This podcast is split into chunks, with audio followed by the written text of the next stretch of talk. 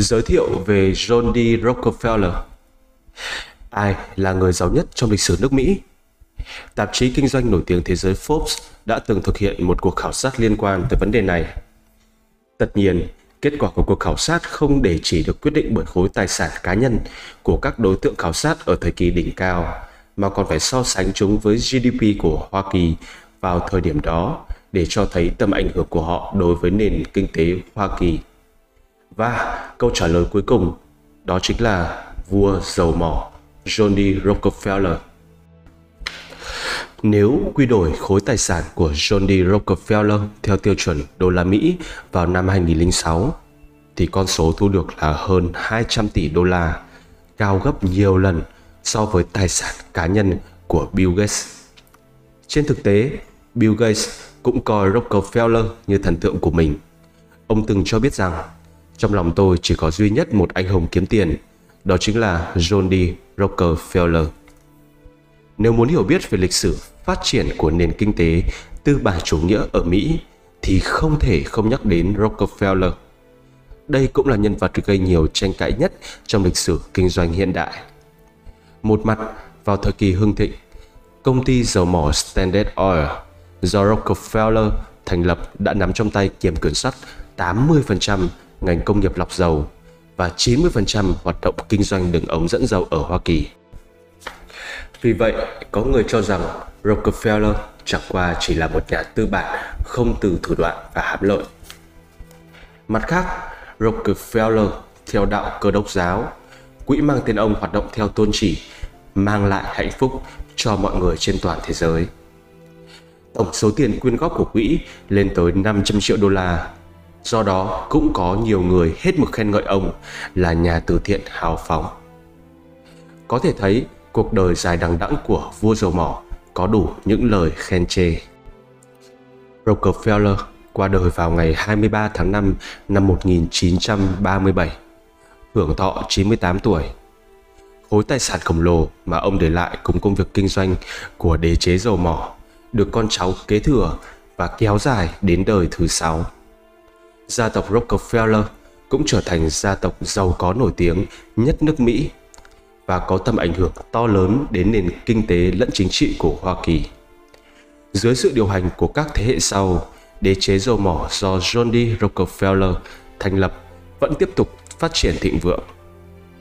Và ngày nay, các công ty dầu mỏ thuộc sở hữu của gia đình Rockefeller bao gồm ExxonMobil, Chevron, BP, Shell and Total của Pháp đã trở thành 5 công ty dầu mỏ lớn nhất thế giới.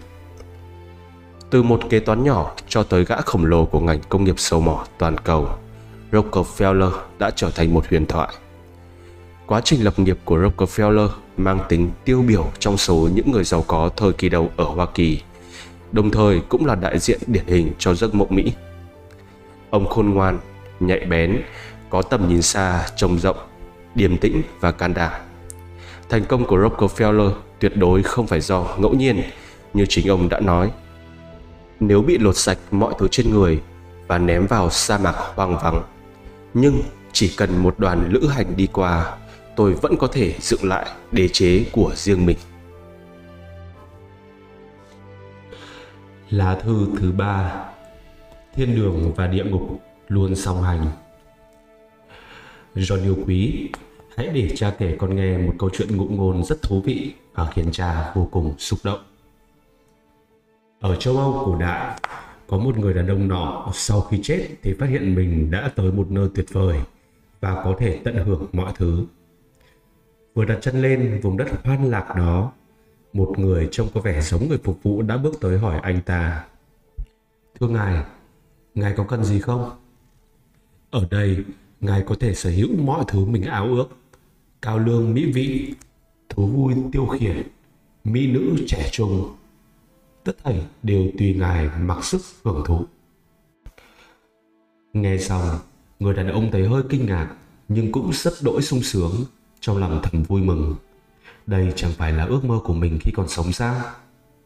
Và thế là anh ta suốt ngày thưởng thức cao lương mỹ vị đồng thời đắm chìm trong mỹ sắc. Tuy nhiên, một ngày nọ, anh ta bỗng cảm thấy chẳng còn hứng thú với những thứ này nữa. Bèn nói với người phục vụ rằng, tôi chán những thứ này rồi và tôi cần làm việc gì đó. Anh có thể tìm cho tôi một công việc không? Nào ngờ câu trả lời mà anh ta nhận được lại là một cái lắc đầu. Tôi xin lỗi thưa ngài đây là điều duy nhất chúng tôi không thể thực hiện cho ngài. Ở đây không có công việc nào để ngài làm cả người đàn ông vô cùng ủ rũ, giận dữ vung tay và nói rằng, vậy thì gay thật. Thế thì tôi thả ở địa ngục còn hơn. Thế ngài nghĩ ngài đang ở đâu? Người phục vụ nhẹ nhàng đáp. Ừ. con à câu chuyện ngụ ngôn đầy hài hước này dường như muốn nhắc cha rằng mất việc đồng nghĩa với mất đi hạnh phúc. Thế nhưng đáng tiếc thay phải tới lúc thất nghiệp rồi, một số người mới lĩnh hội được điều này, quả là bất hạnh. Cha có thể tự hào thốt lên rằng mình chưa từng nếm trải mùi vị thất nghiệp. Điều này không có nghĩa là cha may mắn, mà vì cha chưa bao giờ coi công việc như một thứ cực hình, ngược lại còn tìm thấy niềm vui vô hạn từ trong công việc. Cha nghĩ rằng công việc là một loại đặc quyền.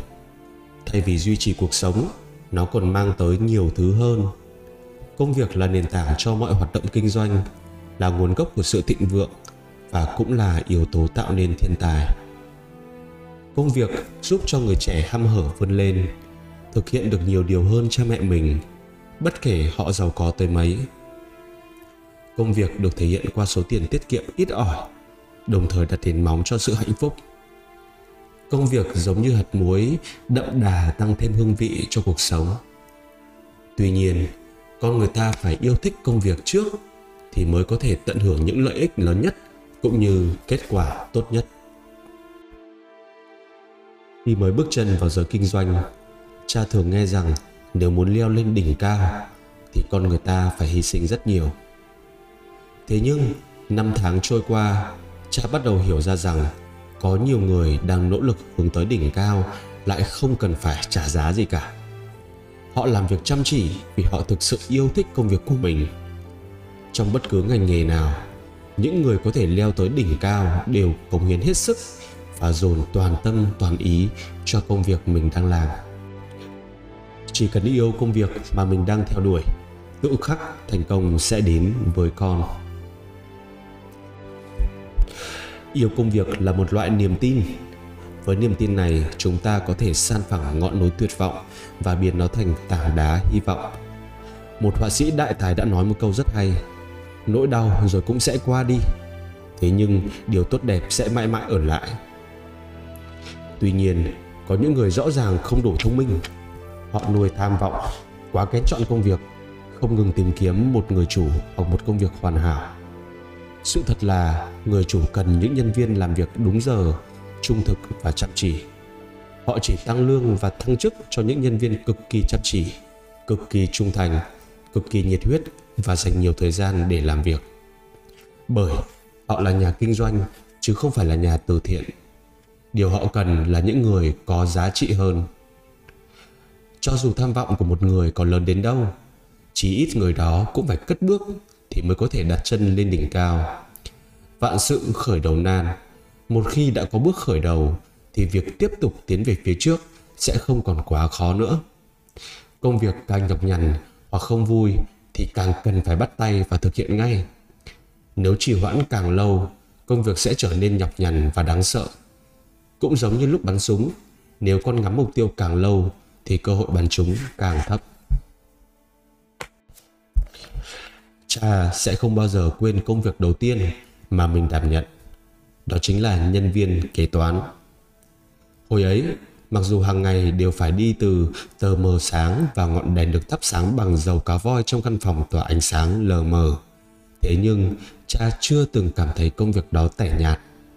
Ngược lại, còn vô cùng say mê và thích thú. Thậm chí, những công đoạn dườm già trong quá trình làm việc hay những chuyện vụn vặt trong văn phòng cũng không thể khiến cha đánh mất nhiệt huyết với nó nhờ vậy mà ông chủ đã liên tục tăng lương cho cha. Thu nhập chỉ là sản phẩm phụ mà công việc đã mang tới cho con. Chỉ cần làm tốt những việc mình nên làm, hoàn thành xuất sắc việc còn hoàn thành, vậy thì mức lương lý tưởng nhất định sẽ không mời mà đến với con. Quan trọng hơn, phần thưởng cao nhất cho sự cực khổ của chúng ta không nằm ở số tiền chúng ta nhận được, mà là sẽ trở thành người như thế nào nhờ công việc những người có đầu óc nhanh nhạy tuyệt đối, không cần lực làm việc, chỉ vì muốn kiếm tiền. Điều giúp cho họ duy trì nhiệt huyết với công việc còn thanh tao hơn những mong muốn, tích tiền, tích bạc. Đó chính là dấn thân vào một sự nghiệp làm say đắm lòng người. Thành thật mà nói, cha là một người đàn ông đầy tham vọng. Ngay từ tuổi nhỏ đã ấp ủ mong muốn trở thành người giàu có. Đối với cha công ty Hewitt and Tutor nơi cha được nhận vào làm việc là một nơi tuyệt vời để rèn luyện khả năng và thể hiện bản lĩnh của mình công ty này kinh doanh nhiều loại mặt hàng sở hữu một mỏ sắt hơn nữa còn vận hành hai phương tiện kỹ thuật tiên tiến giúp nó tồn tại đó là đường sắt và điện báo thứ đã mang tới những thay đổi mang tính cách mạng cho nền kinh tế Mỹ. Nhờ công ty Hewitt and Tutor, cha có cơ hội được bước chân vào giới kinh doanh thú vị, rộng lớn và rực rỡ. Học được cách tôn trọng các con số và sự thật. Nhìn thấy sức mạnh của ngành vận tải, đồng thời trao dồi năng lực và phẩm chất mà cha nên có với tư cách là một doanh nhân. Tất cả những điều này đã đóng một vai trò to lớn trong công việc kinh doanh sau này của cha. Có thể nói rằng nếu không có những trải nghiệm ở công ty Hewitt Total, có lẽ cha đã phải mất rất nhiều thời gian đi làm vòng trong quá trình gây dựng sự nghiệp của mình.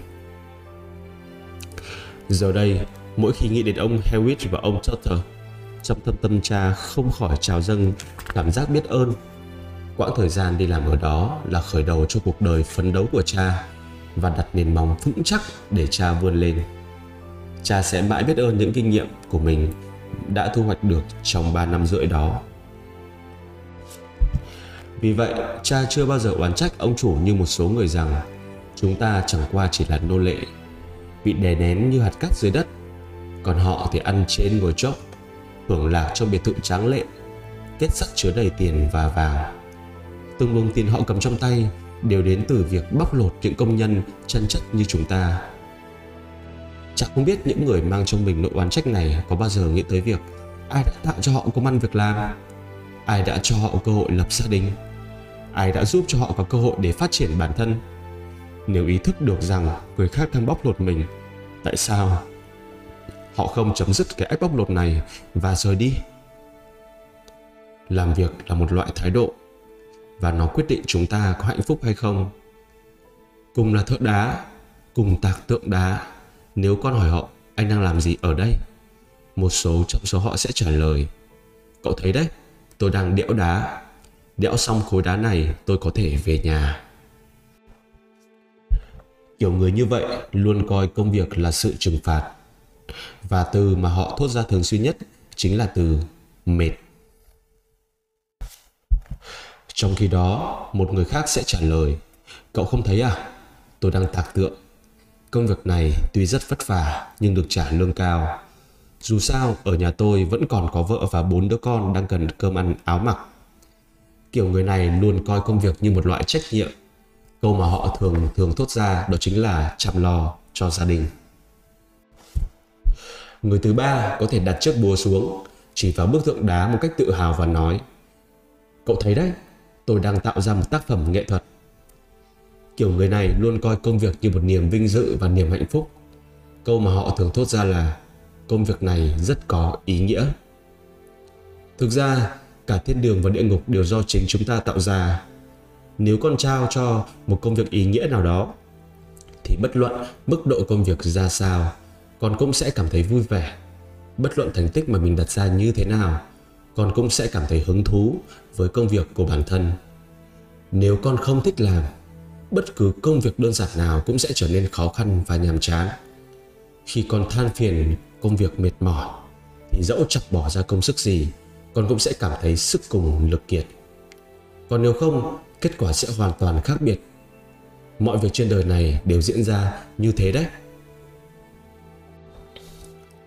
con à nếu con coi công việc là niềm vui cuộc đời sẽ trở thành thiên đường Ngược lại, nếu con coi công việc là nghĩa vụ, cuộc đời sẽ giống như địa ngục. Hãy xem xét thái độ làm việc của bản thân. đó là thứ sẽ giúp chúng ta cảm nhận được niềm hoan lạc mến thương con. Cha.